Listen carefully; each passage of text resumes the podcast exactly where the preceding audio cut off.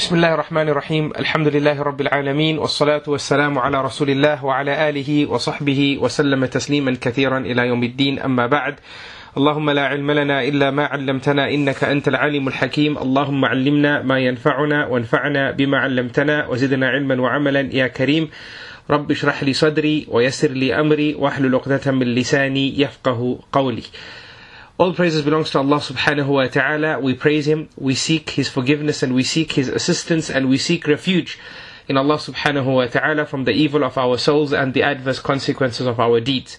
Uh, whomsoever Allah subhanahu wa ta'ala decrees guidance upon, then none can misguide him, and whomsoever Allah subhanahu wa ta'ala decrees misguidance upon, then none can guide him. And peace and salutations be upon the final messenger, Muhammad sallallahu alayhi wasallam.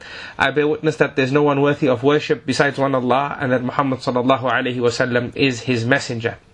Uh, my dear brothers and sisters, um, Assalamu alaikum wa rahmatullahi wa barakatuh once again, and uh, I welcome you to um, lesson 12 um, or episode uh, 12 uh, in our series Zad al Ma'ad, uh, provisions for the hereafter.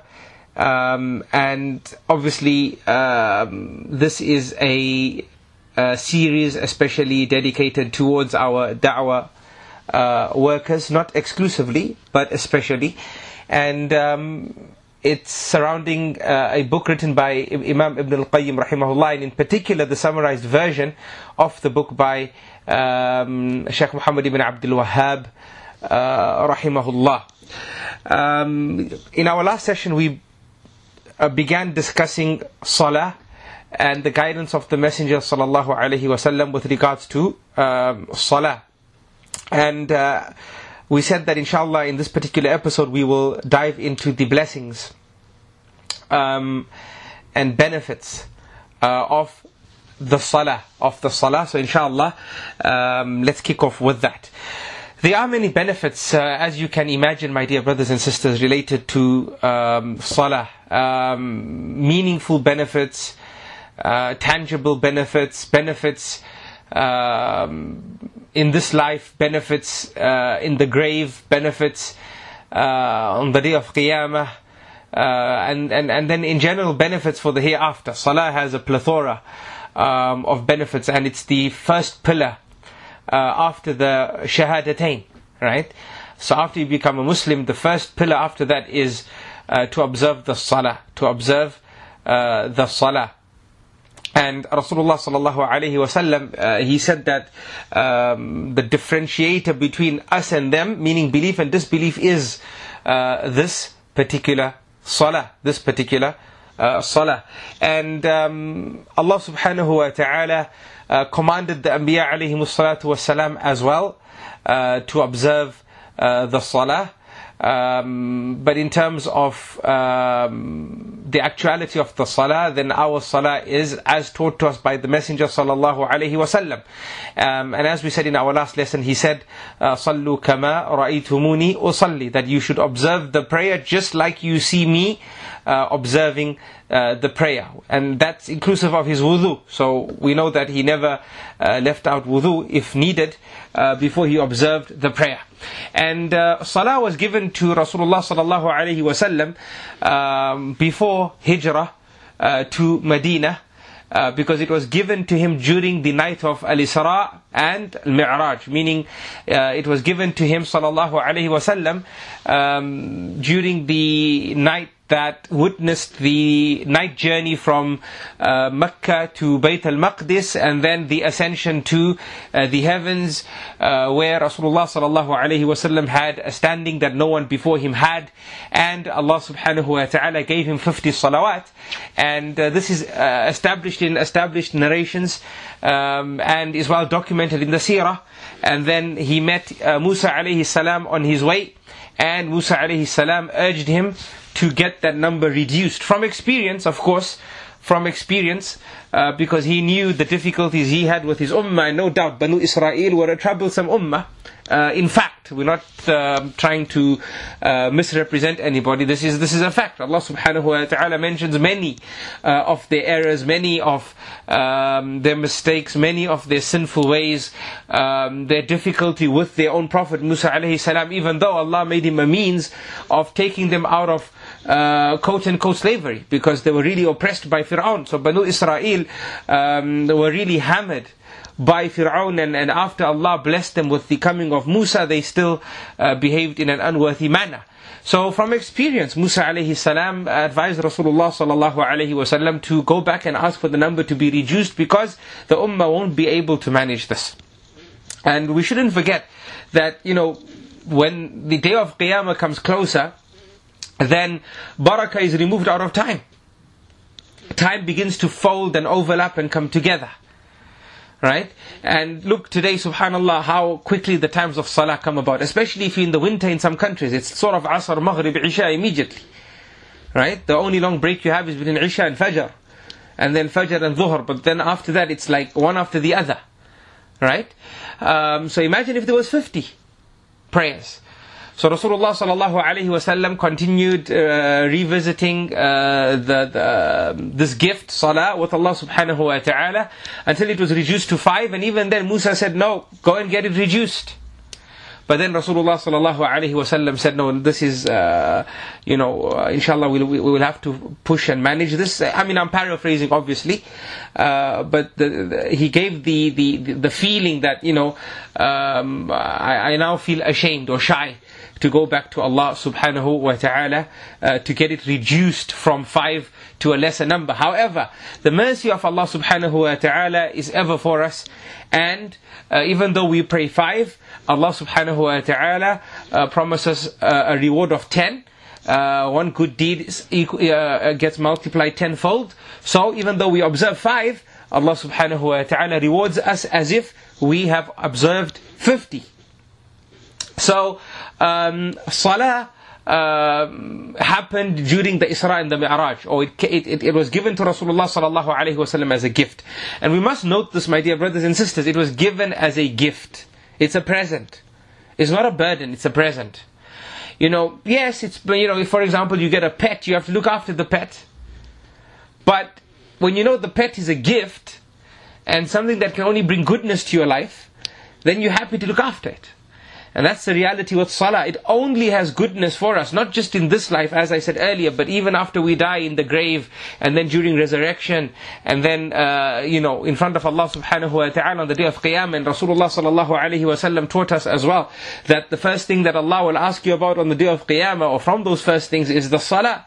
If the salah stands, uh, all the other deeds, good deeds that we've done will have the ability to stand up. Subhanallah. Right? Imagine that. Uh, but if the salah does not stand, then all the other deeds won't benefit us. The fasting, the kindness to parents, the, you know, uh, keeping the beard, um, giving sadaqah, you know, all the different acts of worship won't matter because the salah has failed to stand. And and this is a, this is really uh, this is an an eye opener really uh, with regards to uh, how important the salah is and how mighty a pillar it is and, and why it is the first pillar after uh, the shahadatain. May Allah subhanahu wa ta'ala make us from the people of salah. Ameen. So it was given as a gift. It's a gift that we look after. It's a gift that we do not feel, uh, you know, as something that we consider a burden. And that's why when we listen to the uh, narrations of the Prophet ﷺ related to wudu, we heard that Rasulullah ﷺ, uh, he said, وَانْتِظَارَ الصَّلَاةِ بَعْدَ الصَّلَاةِ That, you know, uh, to wait for a salah after a salah. You know, it's like, for example, someone beloved uh, met you and when they left, you couldn't wait for them to come back. And when they told you we're coming back, it was all you could think about. That's how it should be with our salah. That when we finish one salah, we, we sat and we can't wait for the next salah. Right? So, in other words, we shouldn't take salah for granted. And we should protect our salah from becoming a routine, becoming a norm, becoming an ada, besides being an ibadah. And there's a difference between an ada or a norm and an ibadah, which is an act of worship. Right? So this is an important element. This is a journey each and every one of us needs to have with the book of Allah subhanahu wa ta'ala. We need to have this journey.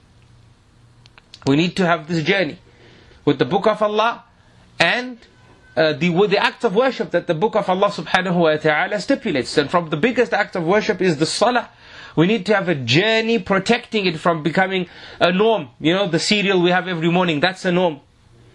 You know?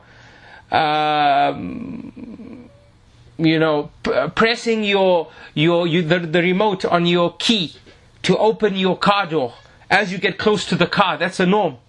You don't really think it. If you, if you, if you ponder over this, my dear brothers and sisters, you actually just do it. Sometimes you don't even realize you're doing it, but you've done it and the door's opened. It's a norm. No, our salah cannot be like that, my dear brothers and sisters. It has to be something that, you know, we psyched up for, we anticipate, our heart beats, you know, faster because of, we, we can't wait for that, the muaddin to, to make that adhan. And, and as Rasulullah sallallahu alayhi wasallam used to say to Bilal, uh, arihna bis salah, meaning, oh Bilal, you know, calm us and cool us and, and, and, and make us happy by announcing the adhan. Because when you hear the adhan, the only thing that's left after that is, is what? Is what? Is, is the salah. So the adhan is cooling and calming and exciting because of what it calls you to, which is the salah. Which is the salah. And, and last week we said that the salah is dhikr from before the salah till after the salah. And in terms of before the salah, we, we, we, we, we shared as an example, um, you know, uh, having the sunnah prayers to pray. But also we have the adhan and the iqamah. All this is dhikr as well. So the salah really is dhikr from beginning till end, till after the end. Because after the end we have adhkar as well. So the salah was given as a gift. And every other law Allah subhanahu wa ta'ala gave Rasulullah sallallahu alayhi wa sallam while Rasulullah sallallahu alayhi wa sallam was on earth. Except salah. Allah subhanahu wa ta'ala raised him to a noble place, a noble standing. And it was here that Allah subhanahu wa ta'ala directly gave him the gift. So it's not that a law came down via Jibril alayhi salam. It went directly to Rasulullah sallallahu alayhi wasallam because he had his standing with Allah subhanahu wa ta'ala. So Allah subhanahu wa ta'ala directly gives him this gift and calls him sallallahu alayhi wasallam to Allah subhanahu wa ta'ala to give him this gift. Right? And obviously when we make an occasion out of something, this should teach us how, you know, when we graduate from our degree, there's an occasion made out of it. There's a dinner. People are dressed in different dressing. There's, you know, pictures and cameras and excitement. And we get to call our parents and so on and so forth. We make an occasion out of it. When we get married, we make an occasion out of it. Right? So, it, you know, we can say that an occasion was made with regards to salah. And that's how it was given to Rasulullah sallallahu alaihi wasallam. So then it, it's not something you can forget because there's just so many amazing things surrounding it. The buraq, the travel from Mecca to, to Baytul Maqdis in an instant. The travel from Baytul Maqdis to, uh, you know, uh, to, uh, um, uh, to, to the heavens in an instant. Going through the different heavens. Meeting the different Anbiya alayhim salatu wassalam. Right? It's just so many events surrounding the Salah. It's impossible for us to forget. The conversation with Musa alayhi salam as well. Right? Impossible for us to forget. So may Allah subhanahu wa ta'ala forgive us for our lack of diligence with regards to salah and, you know, our Allah musta'an. And speaker included. May Allah forgive me as well. You know, it's, may Allah protect us from making the salah something we do just to do. To get it, to, you know, to just get it over and done with, you know? You know? Um, you know, sometimes, you know, sometimes we say just in passing, we say, ah, let me just pray Isha, then I can relax. And then, you know, look, I, I know a person who's saying that doesn't mean it like that. But we should love Salah so much that we, we don't even say that like that statement. That let me just get Salat al-Isha over and done with, then we can relax. No, because Salat al-Isha should be the relaxation. And the Salat al-Isha being over and done with should be the sadness of our hearts and our souls, right? I mean, this is, this is in an ideal situation, my dear brothers and sisters. Right? So what I'm saying is, I look, I'm, I'm not saying people are wrong if they say let's pray salah, then we can relax. I know they don't mean that they hate salah or salah is a burden. Inshallah, they don't mean that. But you know what I'm saying? That salah is so important that we should even be extra careful how we speak about it, and and really contemplate the meanings that other people can understand, or the wrong meanings and incorrect meanings that they might understand. Right? So. Um, these are definite points that we need to take into consideration when we are discussing uh, this particular guidance of the Messenger sallallahu alaihi uh, wasallam. I pray the audio is is, is clear uh, and the message is being delivered, uh, my dear brothers and sisters. Because the last thing we want to do is just talk for the sake of it and listen for the sake of it, right? Uh, we should feel a burning emotion and desire to fix ourselves with regards to what we have heard. May Allah uh, increase for us and bless us and forgive us. Ameen. I, am reading all your messages and I really appreciate them. Okay, now one of the other things we just said was that uh, Rasulullah sallallahu alaihi wasallam, he the salah was 50 and it was brought down to five. Now, what we must understand, my dear brothers and sisters, in terms of a lesson from this, is that in life we should burn ourselves into things, not burn ourselves out. And you know, it is Allah's wisdom that the salah be dropped down to five, to keep it sweet, to keep it anticipated, not, to, not, not for it to be a burden, and something that burns out the ummah, and something they do for the sake of doing it. And this is a very important point, because if we are observing salah for the sake of doing it, there's no fault on the salah, there's no fault on the sharia, there's no fault on the legislation. The reality is that, that the, the, the reality is, uh, is that the problem is with you and me. The problem is with us. We need to fix ourselves. Because Allah created us, He knows us better than we know ourselves, and the rulings of the Sharia are, are, are rulings that um, everyone can uh, manage, and if you can't, then there's exceptions. Right? Um, there's exceptions and um, leniencies, right? Um, that the Sharia puts in place, right? Concessions. That's the word I was looking for. Concessions that the Sharia puts in place. So by default, it can apply to everybody. So the Sharia said five times a day. Right? If we are feeling hard to do it, there's no problem with legislation. The problem is with you and me. And Imam Shatibi rahimahullah, in his famous book, uh, Al-Muwafaqat, uh, he has an interesting discussion, and scholars before him discussed this as well, right? An interesting discussion about how perfect the legislation is even in amount and even in time span. Right? So, you know, he, he says that uh, Allah subhanahu wa ta'ala, with His infinite wisdom, He gave us five times salah a day, not six. If it was six, we would have burnt out. Five is absolutely perfect and it protects us from going backwards. Four would have not been good for us. Six would have not been good for us. And it's set at five. Right? and at the beginning of the day, at the end of the day, you have two salahs at night, you have three during the day, for example, one before sunrise, two after sunrise, two after sunset. Look at the balance to keep ourselves connected to Allah subhanahu wa ta'ala, right? Um, um, throughout the day and night. And uh, you know, Alhamdulillah, we have four units of prayer at night because the, Allah knows best the wisdom behind this. But but it wouldn't be far off for one to logically deduce and say that perhaps we have four rak'at because of the distance between Salatul Isha and uh, Fajr. Right? So there's great barakah.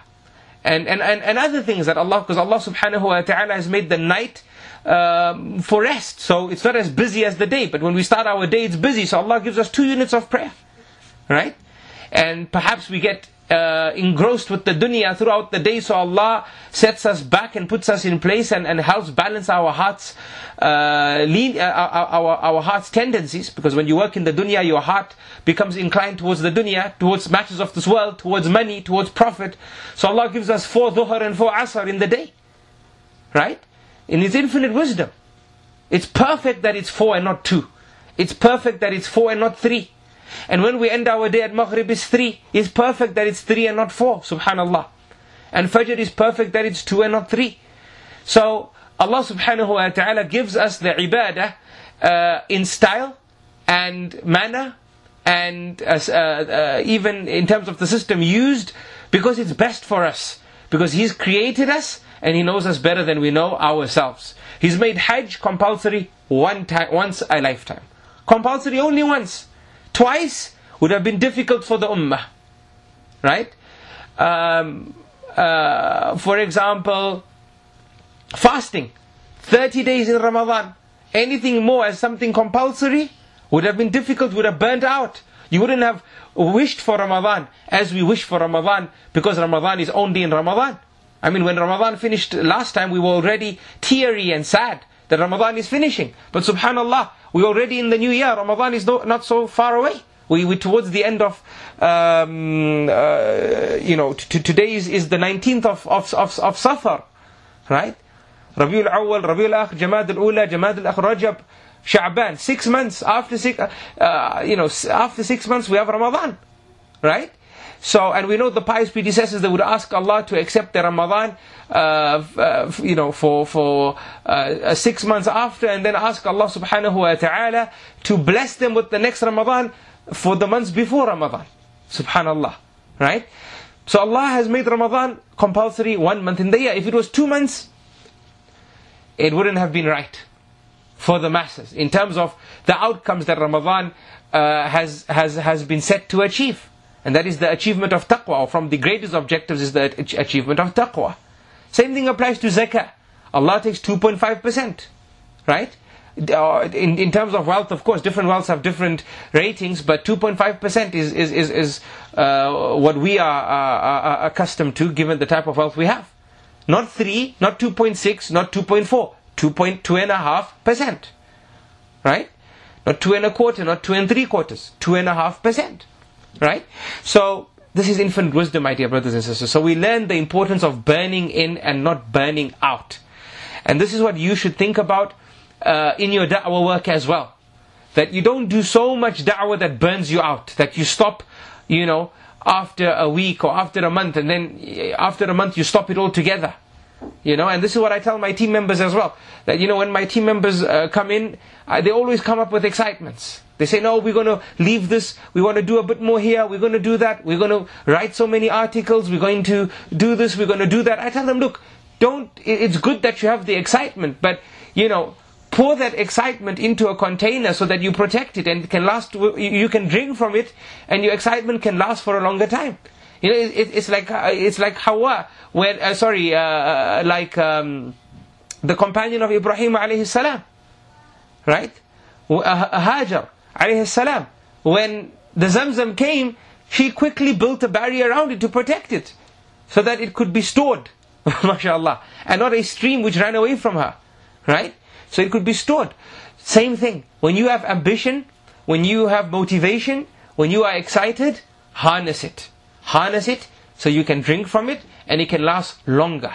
It shouldn't be a situation that in the da'wah, you work for an organization, you work for a project, you work for a program, and everybody has to keep you motivated. Everybody has to keep you moving. It shouldn't work like that. If you're working for Allah subhanahu wa ta'ala, you should keep yourself moving. Right? But what happens is we burn ourselves out. We make poor decisions. We make poor decisions. And what happens is, because we burnt out, we lose motivation with regards to what we're doing, and then we start getting excited by other opportunities, and we start doing other things.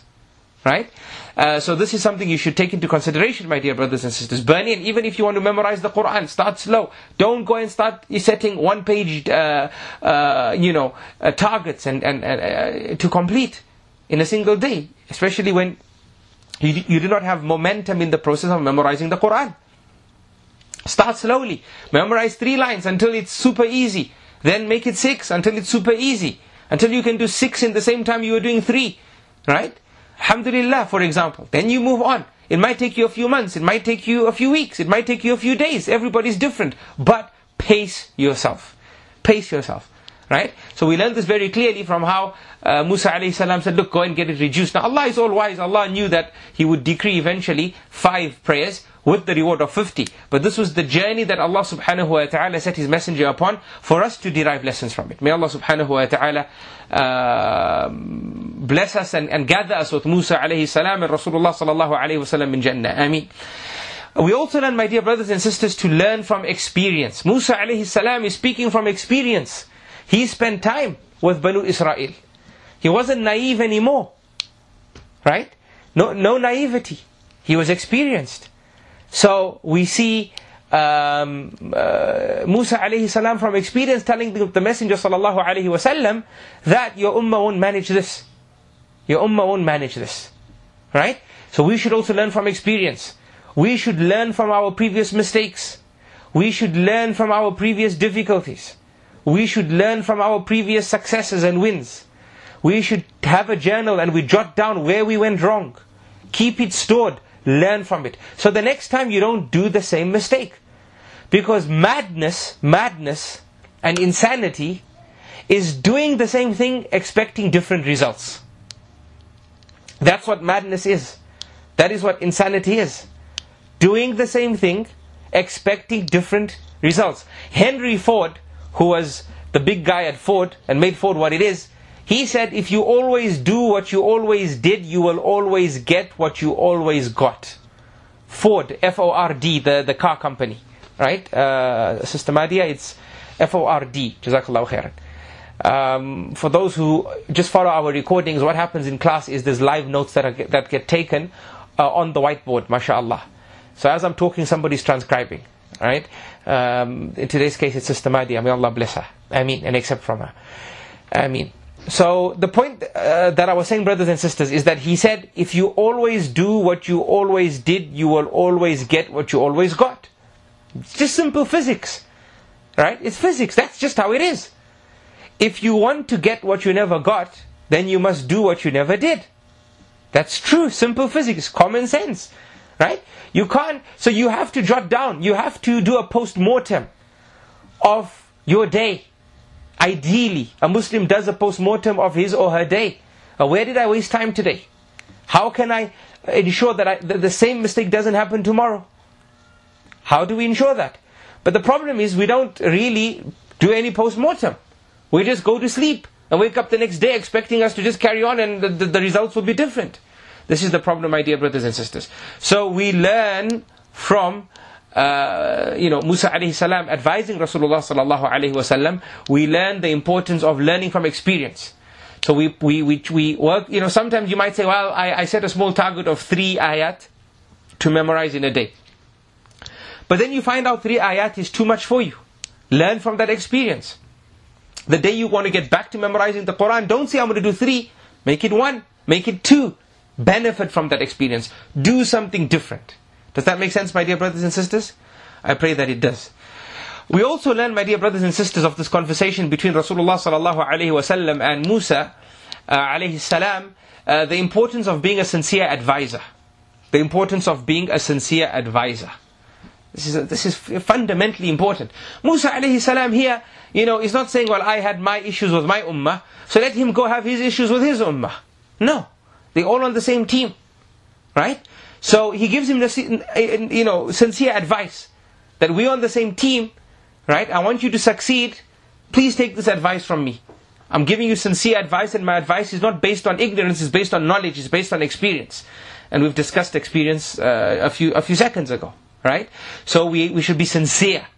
And we also learn from this that in the da'wah, we should complete each other and not compete each other. Uh, that's bad English, but it does sound really good, right?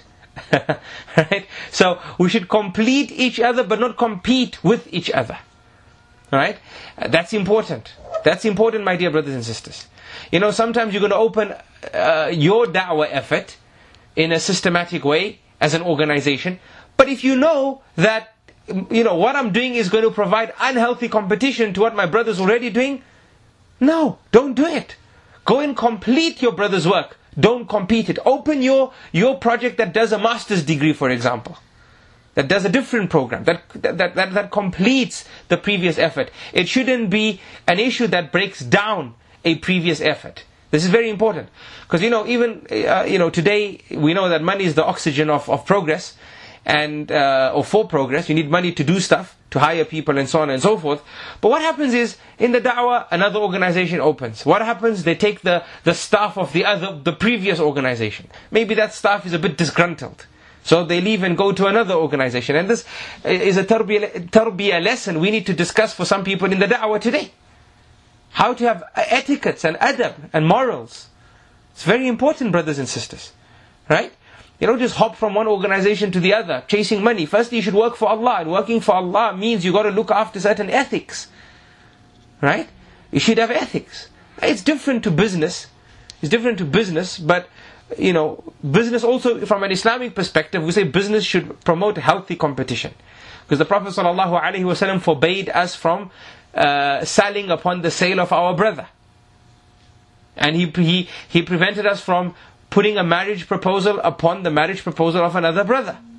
So, for example, a brother proposes to a girl, and it's common knowledge that the girl is considering this proposal, and then he steps in and goes, I'll marry you, or I'll give you a bigger mahar.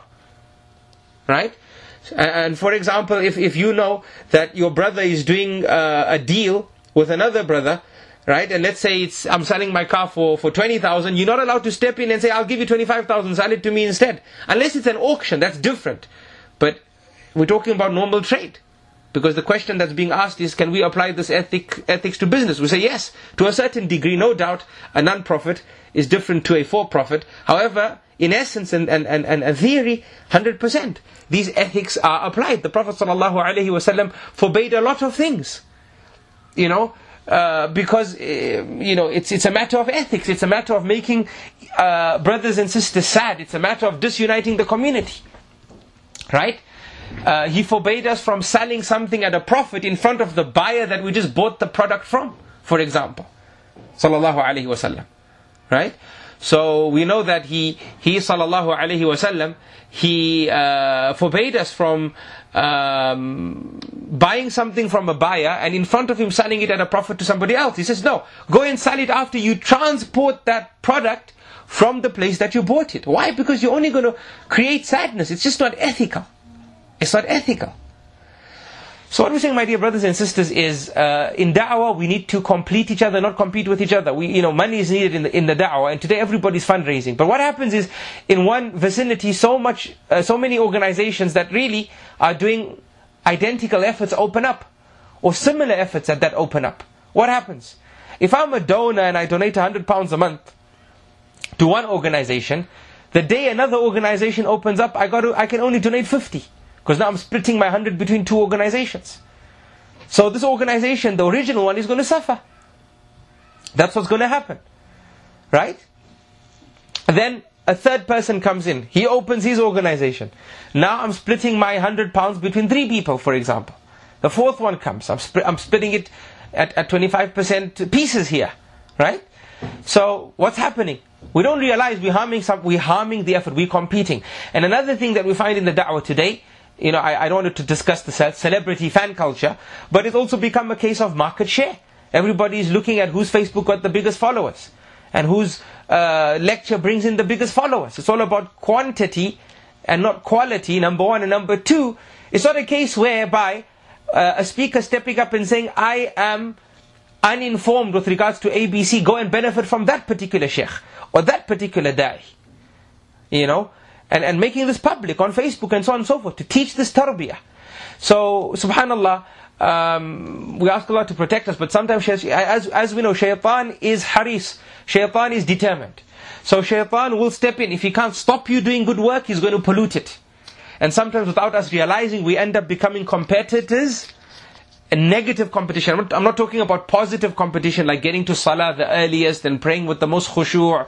Uh, and Allah says, as-sabiqun, as-sabiqun. Uh, this musabaqa is a praiseworthy one because it's, it's one which completes one another. Right? But we're talking about, um, uh, you know, we, we're talking about a type of um, a competition that's unhealthy. It, it, it brings down the situation rather than allows the situation to thrive. So we learn all these different things, brothers and, uh, brothers and sisters. I wanted to just share with it because we, we were discussing uh, the concept of um, this particular um, or, or, the salah becoming compulsory. I, I, hope you've taken notes because subhanallah, some of the things I've just shared, Allah subhanahu wa ta'ala just opened upon me. I, I, I wasn't planning on saying it and Indeed, all praises belong to Allah subhanahu wa ta'ala. So, um, alhamdulillah, Mahdi is taking notes. It will be shared with you all, and I hope you all taking notes as well. Uh, I think Brother Hisham is with us now, walillahi alhamd. Uh, better late than never, Hisham. Um, I'm sure you have a good excuse for being late. Um, I'll listen to that excuse a bit later. For now, inshallah, I just want you to lower the, the volume of your microphone. Uh, please, because when you did step in, it sounded a bit fuzzy. And uh, can you please read for us, if possible? I'm not sure if you're ready to read um, from page uh, 52. Please don't forget to hit the record button uh, on your end uh, as well. So, can you just give me a heads up? Um, are you ready to read? Bismillah. Alhamdulillah. وأفضل الصلاة وأتم التسليم على من بعث رحمة للعالمين نبينا محمد وعلى آله وصحبه أجمعين May Allah shower His mercy upon the listeners, upon the reader, upon the teacher and upon the one who wrote this book We are reading from page 52 on the PDF.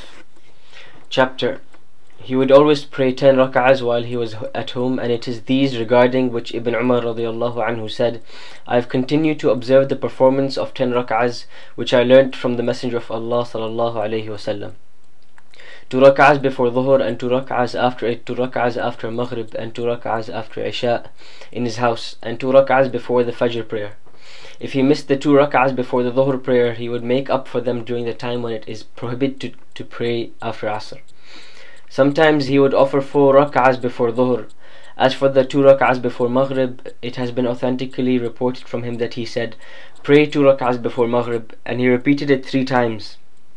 After the third time he said, For whoever wishes, for whomsoever wishes, because he disliked that the people should take them as a sunnah. This is the correct view that they are recommended and not a regular sunnah. In general, he used to offer the sunan and the supererogatory prayers, for which there was no reason in his house, particularly the sunnah of Maghrib, for it has not been transmitted from him that he ever performed it in the mosque. But he sometimes performed the other sunan and supererogatory prayers in the mosque and his observation of the sunnah of Fajr was stricter than that of all the supererogatory prayers. Likewise, he never failed to observe it and the witr prayer regardless of whether he was at home or travelling. And it has not been transmitted from him that he offered any regular sunnah prayers when travelling other than these. Scholars of Islamic jurisprudence have, discovered, have, have differed as to which of them is more strongly confirmed. The Sunnah of Fajr is the first act of the day and Witr is the last which is why he used to offer them by reciting therein the two surahs of sincerity, ikhlas, because they combine tawheed of knowledge and tawheed of action, tawheed of knowledge of Allah and tawheed of Allah's will, tawheed of belief and the slave's intention. So say He is Allah, the One includes the oneness which negates all manner of shirk, which must be confirmed for Him Most High, and the negation of begetting or being begotten, which confirms the completeness of His self-sufficiency and freedom from all needs, and his oneness and the negation of anything like unto him, which includes the negation of anything similar to him or resembling him, and that includes the affirmation of every perfection and the negation of every imperfection that the invalidity of affirming anything similar, equal or comparable to him in his perfection and the negation of all manner of shirk. These fundamental principles combine all aspects of the Tawheed of knowledge by which the one who holds them differs from all of the misguided sects and the polytheists. For this reason it is said that it, i.e. Suratul Ikhlas, is equivalent to one third of the Quran. For it revolves around two main points. Khabar, information, and insha, imperatives. Insha is of three types. Firstly, command. Secondly, negation. And thirdly, of permissibility. While khabar is of two types. Information of, of the Creator, the Most High, His names and attributes and His judgments and secondly information about his creation mankind, the jinn, animals, the earth, paradise, the hellfire, the universe, etc. And Surah Al-Ikhlas concentrates on information about him and about his names and attributes. And so it is equivalent to one third of the Quran and it purifies the one who recites it from shirk in matters of knowledge just as the surah Say O you disbelievers, i.e. Surah Al-Kafirun, purifies him from shirk in actions. And since knowledge precedes action and it is what leads him and drives him and controls him, say he is Allah the One, قُلْ هُوَ اللَّهُ أَحَدٌ is equivalent to one third of the Quran. And since shirk in actions is caused by people following their own whims and their fancies, and many of them follow them even though they know that they are harmful, and eradicating it is more difficult than eradicating shirk in matters of knowledge, for that may be removed by evidence and appeal to reason, and it is not possible for the person who holds such ideas to know something which is clearly not so.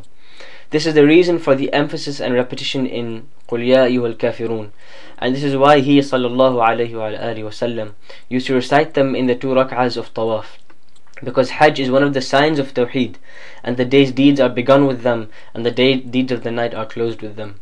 He used to lie on his right side after offering the Sunnah of Fajr, and regarding this action two factions held extreme views. One of them from among the Zahiris declared it to be obligatory to do so, while another group mentioned it saying that it is an innovation. Imam Malik and others held the middle view, considering that there is no objection if a person does it in order to rest, while disliking that anyone should do it as a sunnah. Chapter regarding his sallallahu alaihi wasallam's guidance in Qiyam al-Layl. the night prayer. He never abandoned the night prayer, neither when he was at home nor when he was traveling, and if sleep or illness overcame him, he would offer 12 rak'ahs during the day.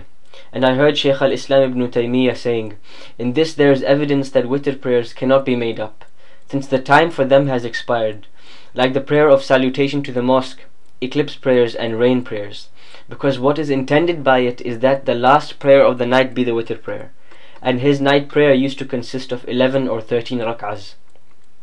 There is unanimity regarding the 11 rak'ahs but a difference of opinion exists regarding the final 2 rak'ahs as to whether they are the 2 rak'ahs of Fajr or something else.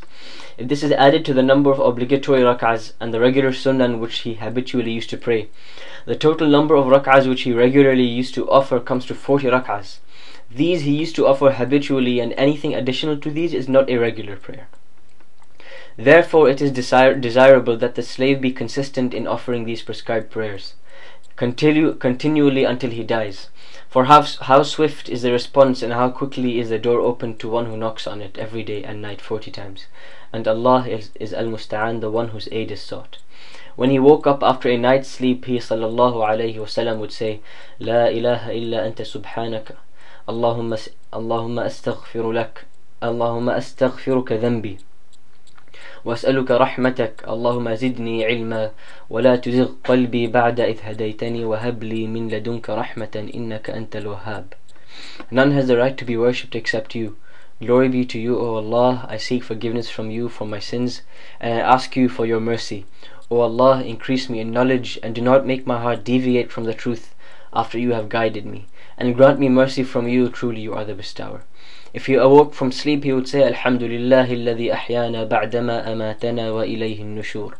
All praise and gratitude belongs to Allah, who has brought us to life after he made us to die, and to him will be the resurrection. Then he would clean his teeth with the miswak, a natural toothbrush from the root of the arak tree. And he might recite ten verses from the end of Surah Ali Imran from his words, Inna fi khalqis samawati wal ard. Verily in the creation of the heavens and the earth, the ayat that follow. Then he would perform ablution and pray two light rak'ahs and he ordered his companions radiallahu to do likewise in the hadith of Abu Hurairah radiallahu anhu. He would stand up in prayer when it was halfway through the night or a little less or a little more. Sometimes he would break them up and sometimes he would offer them all, all of them together and mostly he did the latter. When he broke them up it was in the manner described by Ibn Abbas radiallahu. After offering two rak'ahs he would stop and sleep. He did this three times during six rak'ahs, each time cleaning his teeth with the miswak and performing ablution each, then performing a witr prayer consisting of three rak'ahs. His witr prayer took a number of forms. Sometimes he would pray in this way, sometimes he would offer eight rak'ahs, making the taslim after each two rak'ahs. And then he would offer a witr prayer of five rak'ahs in succession, uninterruptedly. And he would not sit except in the final rak'ah. On other occasions he would offer nine rak'ahs, praying eight of them in succession and he would not sit except in the eight rak'ah. And he would sit and mention Allah, praise Him and supplicate Him. Then he would rise without making the taslim and offer the ninth rak'ah. And then he would sit and perform the tashahhud and make the taslim. After making the taslim, he would then offer two rak'ahs and sometimes he would offer seven rak'ahs in the manner of the aforementioned nine rak'ahs. Then he would offer two rak'ahs after it in a sitting position. And sometimes he would offer them two at a time and then offer a witr prayer of three rak'ahs without separating between them.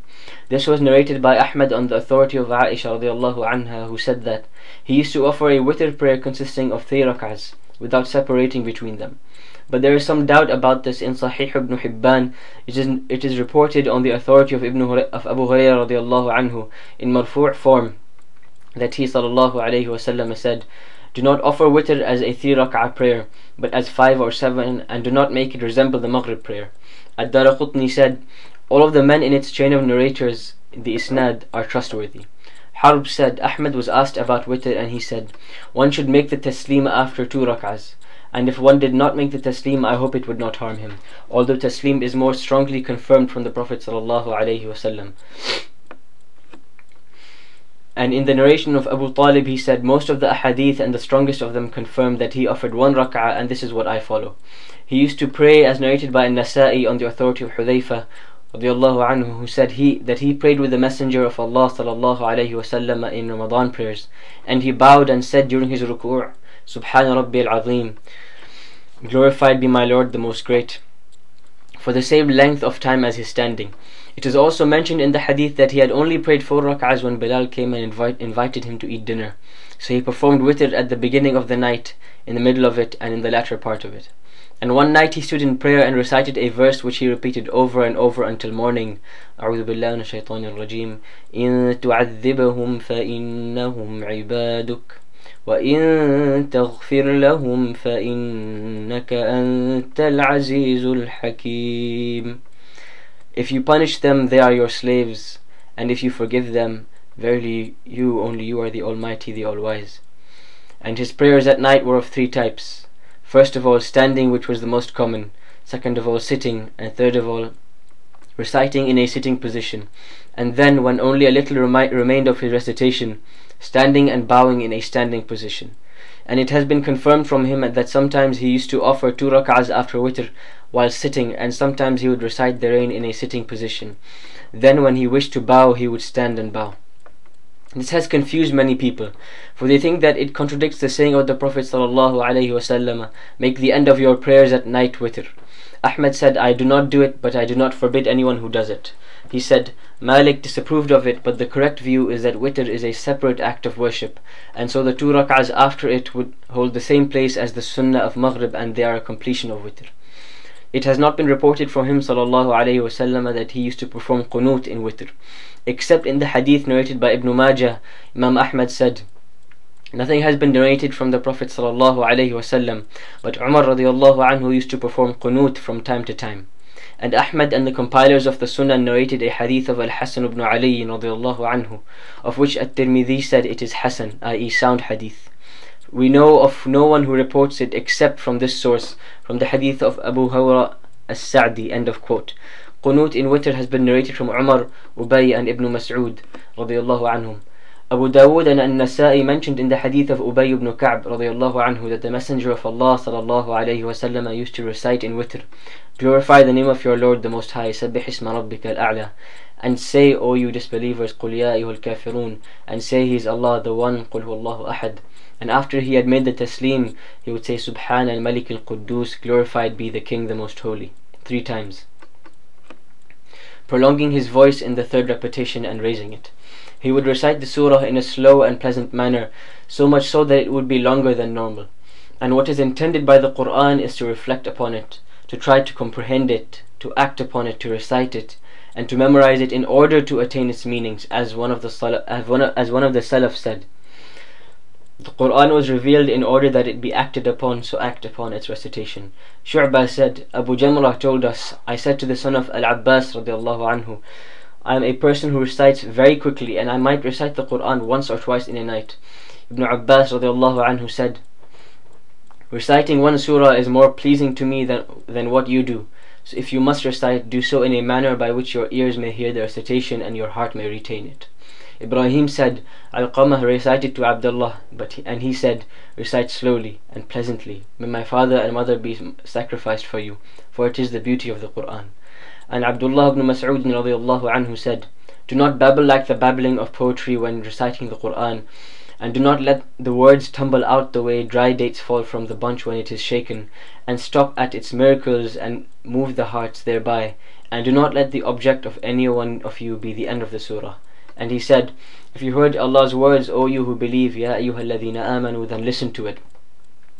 For it is some for it is some prostration. سجد وجهي للذي خلقه وصوره وشق سمعه وبصره بحوله وقوته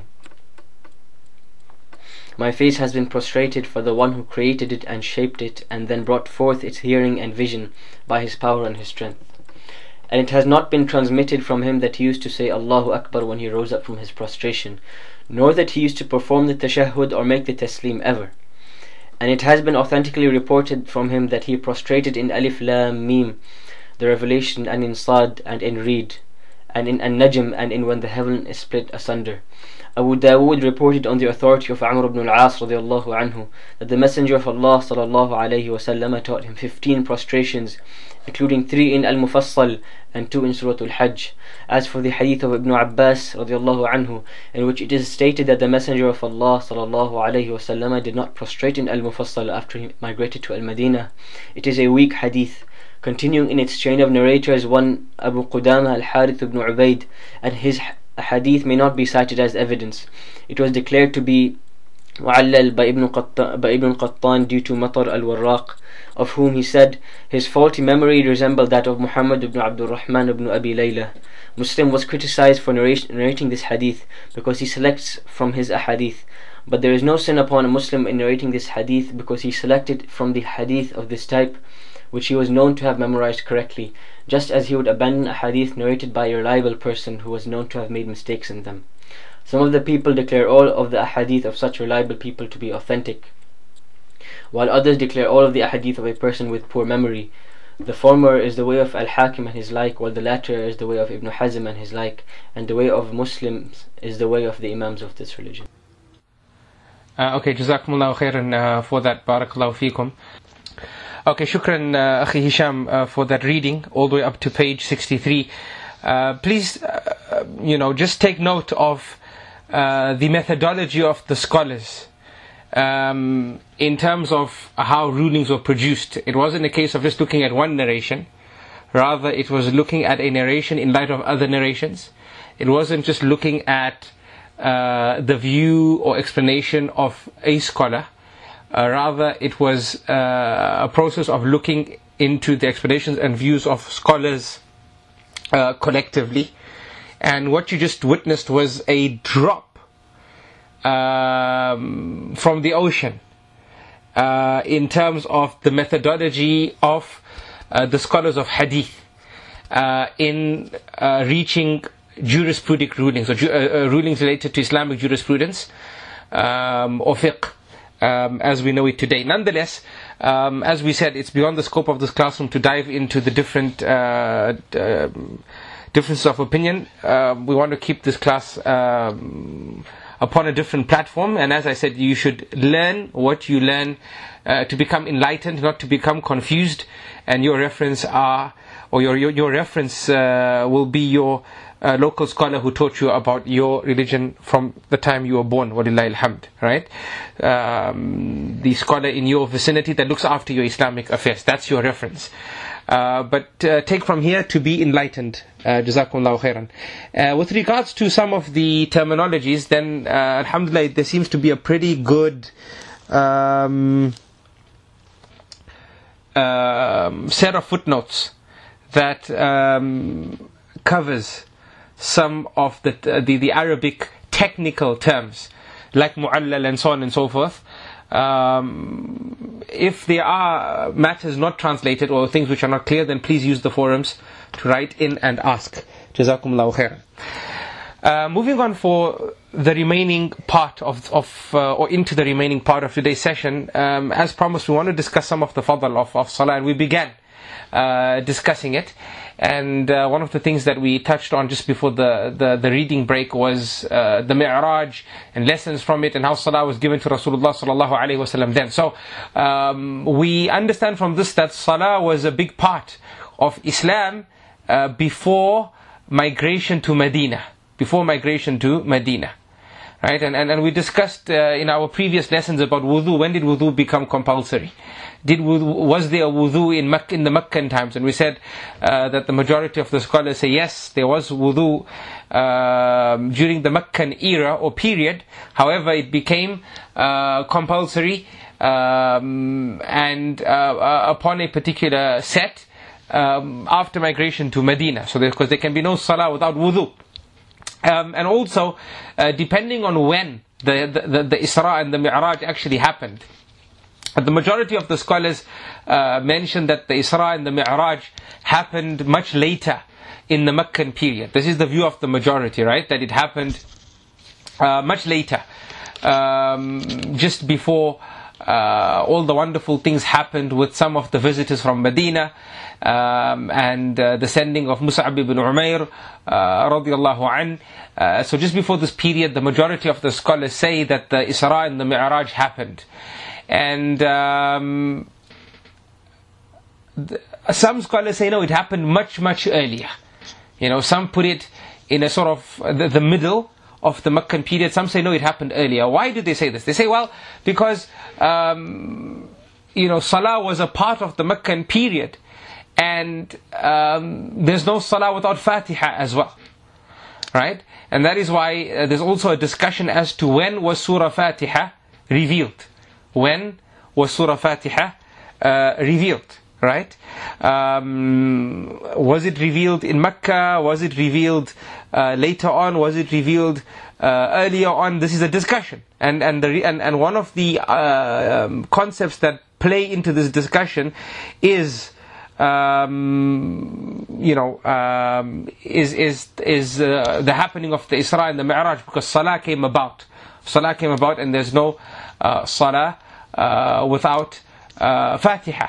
Uh, now, obviously, uh, the uh, supported view or, or, or the uh, the view with regards to Surah Al-Fatiha is, is that it was revealed in Mecca, right?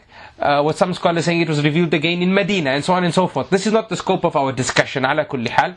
And I pray that Allah subhanahu wa ta'ala uh, grants me steadfastness in my thoughts and, and, and, and, and protects me from saying something that, that isn't true. I'm speaking from long-term memory here, uh, meaning from things which I've read a long time ago.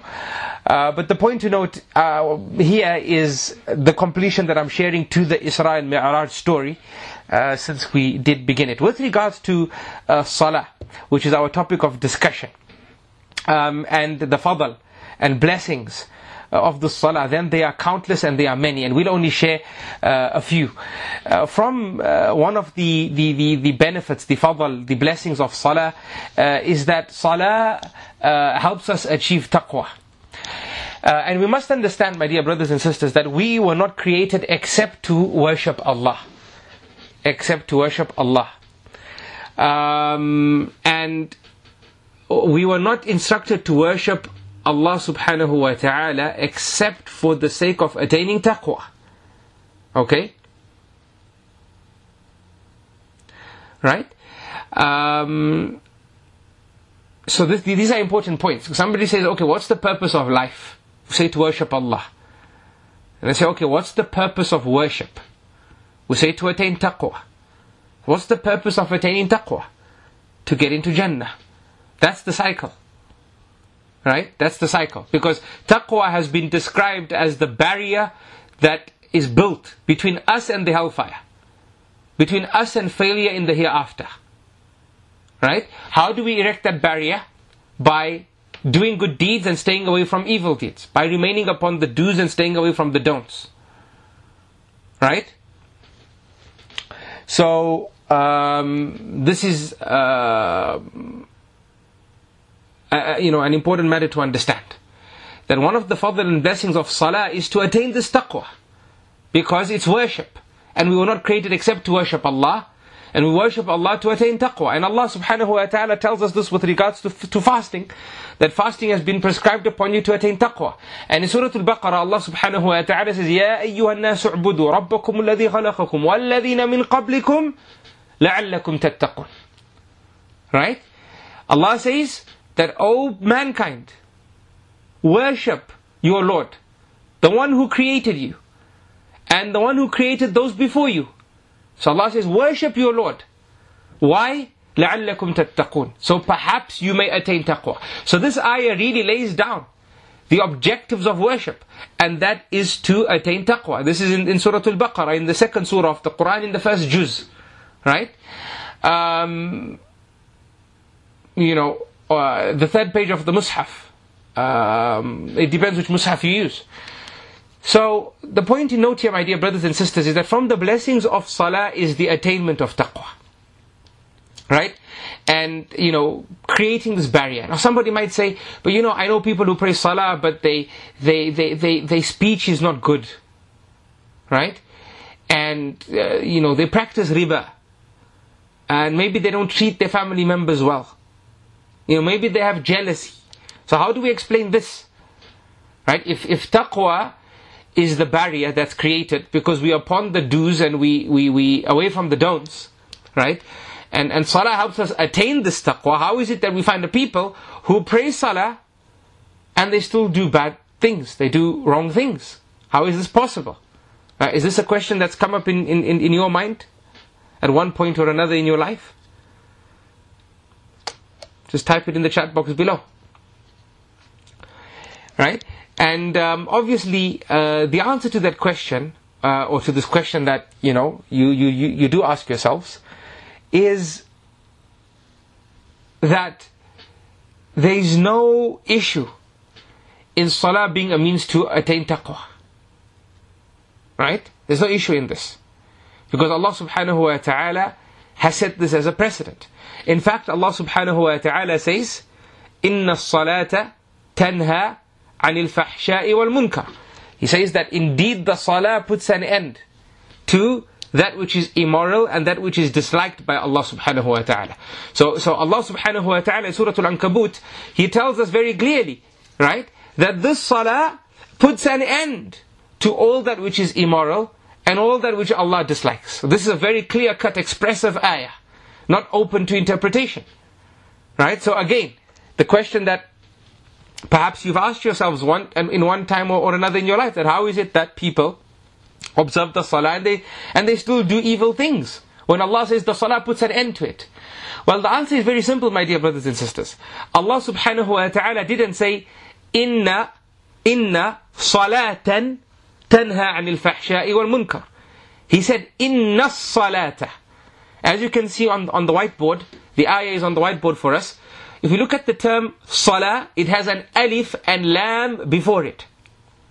Right? Which means Allah didn't say indeed a salah uh, puts an end to that which is immoral and disliked by Allah. But Allah is saying indeed the salah. Which salah? The salah. A definite salah. A salah which has a great wudu. And is performed the way it should be performed. That is the salah that puts an end to uh, immorality and wrongdoing. Now, my dear brothers and sisters, I'm not saying we need to become judges of other people's salah, but we definitely need to judge our own salah. Right? Because uh, we should, Allah didn't make us people uh, who are informants on behalf of uh, Allah subhanahu wa ta'ala's system with regards to the, the, the work of other people. No, Allah has angels that jot down and register and log the deeds of other people. This is another problem today. Today, whenever somebody tells us something, we immediately start thinking of somebody else. Right? This is what happens. Right? Uh, we, we, hear a talk and we think, ah, oh, I wish that brother was here to, to listen to this talk. Oh, I wish that sister was here. I hope there's a recording. right? I mean, isn't this what we do? Uh, if we're honest. Right? If we really want to be honest and brutal, brutal crit- uh, critics of ourselves. Right? Uh, and the reality is, no, we should worry about ourselves. We should worry about ourselves. So we shouldn't start judging other people's salah based on what they do. No, but we should judge our own salah based on what we do. Because if the salah is good, then good deeds give birth to good deeds. And that's the system of Allah subhanahu wa ta'ala. Good deeds give birth to good deeds. So you can't observe an accepted salah and then go and perform several bad deeds. Because good deeds give birth to good deeds. So, uh, salah indeed uh, leads us towards taqwa. And Allah subhanahu wa ta'ala, um, in, in Surah Al-Baqarah, Allah says, ذَلِكَ الْكِتَابِ لَا رَيْبَ فِيهِ هُدًى لِلْمُتَّقِينَ هُدًى لِلْمُتَّقِينَ Right? Allah says, this is a book in which there is no doubt, a guidance for those who have taqwa. a guidance for those who have taqwa. So what's the next question, my dear brothers and sisters? Who are the people of taqwa, ya Allah? Allah says, الَّذِينَ يُؤْمِنُونَ بِالْغَيْبِ وَيُقِيمُونَ الصَّلَاةَ وَمِمَّا رَزَقْنَاهُمْ يُنْفِقُونَ That the people of taqwa, or from the qualities of the people of taqwa, are that they believe in the unseen, وَيُقِيمُونَ الصَّلَاةَ And they observe the salah. Right? And that's why we say salah is a means from the benefits of salah is the attainment of taqwa. Because Allah says that this is a book in which there is no doubt for those who are, uh, you know, are the people of taqwa. Who are the people of taqwa? Those who believe in the unseen and they observe, they establish the salah. Let's change that word observe to establish. وَيُقِيمُونَ الصَّلَاةِ إِقَامَةِ الصَّلَاةِ is establishment of the salah. Right? So they established the salah. وَمِمَّا رَزَقْنَاهُمْ يُنْفِقُونَ And they, uh, and from that which we blessed them with in terms of financial standing and material well-being, they spent. So look how precise the Quran is. Allah doesn't say they spend, Allah, Allah says, وَمِمَّا رَزَقْنَا Meaning, from, from what we give them, they spend. Which means that there's a portion in terms of that which Allah gives us that we're supposed to use for ourselves, for our families, for our own establishment on earth. That's fine. But we never forget the poor. But that's a different discussion. The point to note, my dear brothers and sisters, is this that from the blessings of salah is attainment of taqwa. Also, uh, my dear brothers and sisters, um, salah, or from the blessings of salah, is the opportunity to uh, engage Allah subhanahu wa ta'ala and invoke Allah subhanahu wa ta'ala. And um, uh, Allah subhanahu wa ta'ala again in Surah Al-Baqarah in ayah number 153, He says, يَا أَيُّهَا الَّذِينَ آمَنُوا اسْتَعِينُوا بِالصَّبْرِ وَالصَّلَاةِ Inna Allaha as-sabirin. That, oh you who have believed, seek help, invoke Allah, engage Allah through being patient and through the salah. Through the salah. Indeed, Allah is with the patient ones. Right?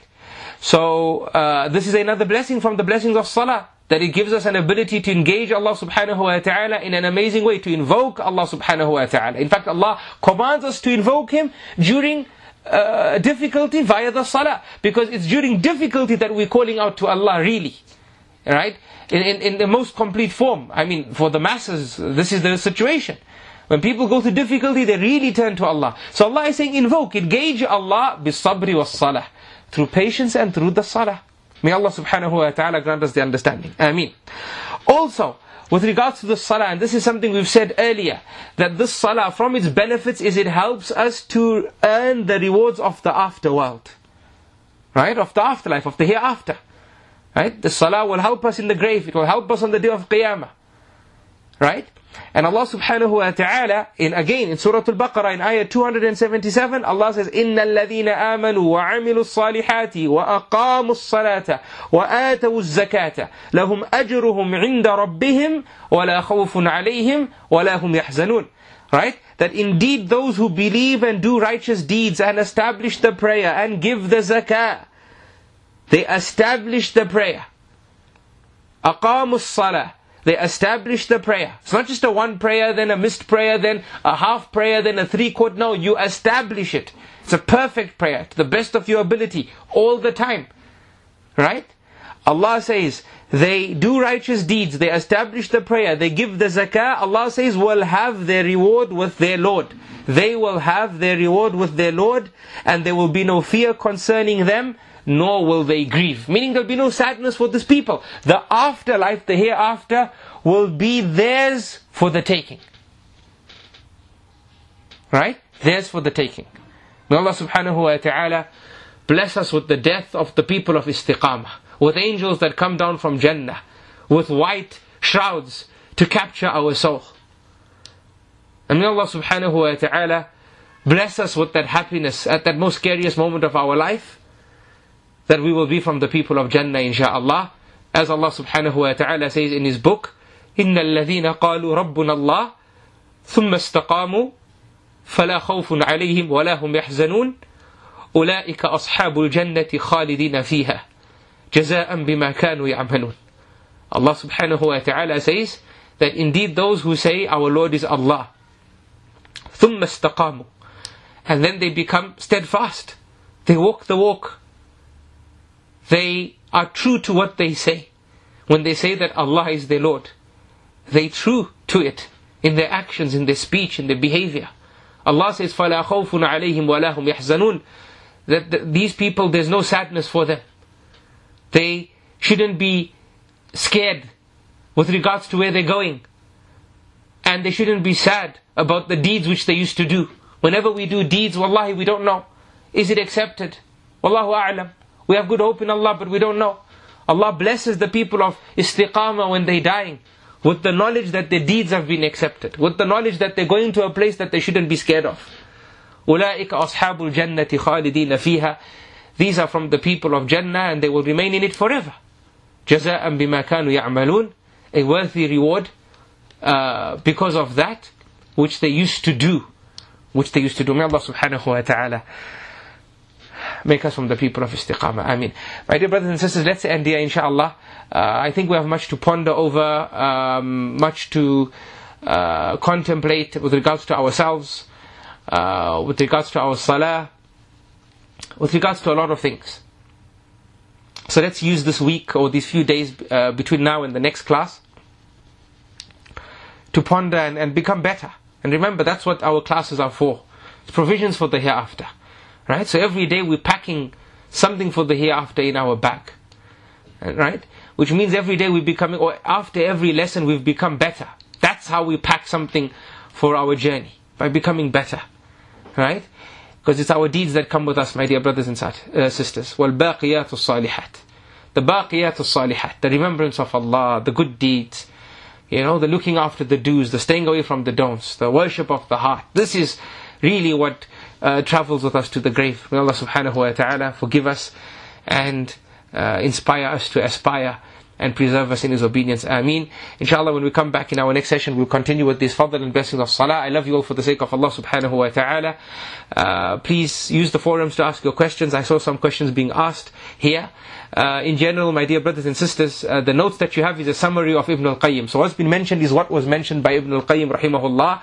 Um, and Allah subhanahu wa ta'ala knows best.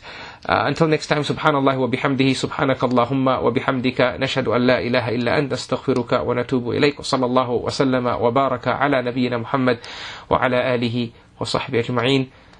Assalamu alaikum wa rahmatullahi wa barakatuh.